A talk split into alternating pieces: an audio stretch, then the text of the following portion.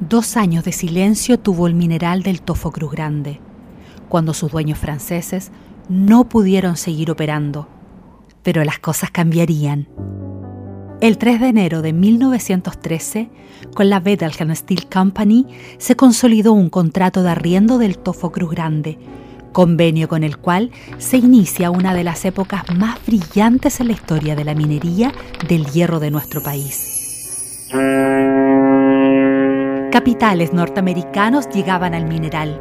Con ellos en su operación llegaban los barcos de vapor, uno o dos cada semana, que viajaban 40 días para unir Cruz Grande y Sparrow Point en Estados Unidos a través del Canal de Panamá. La tecnología de última generación para la época harían llegar a otros monstruos mecánicos que ya recordaremos más adelante. En la región donde todo comenzó, CMP y Mi Radio presentaron Memorias de Tierra Minera, una mirada a la minería regional, desde Domeico hasta hoy.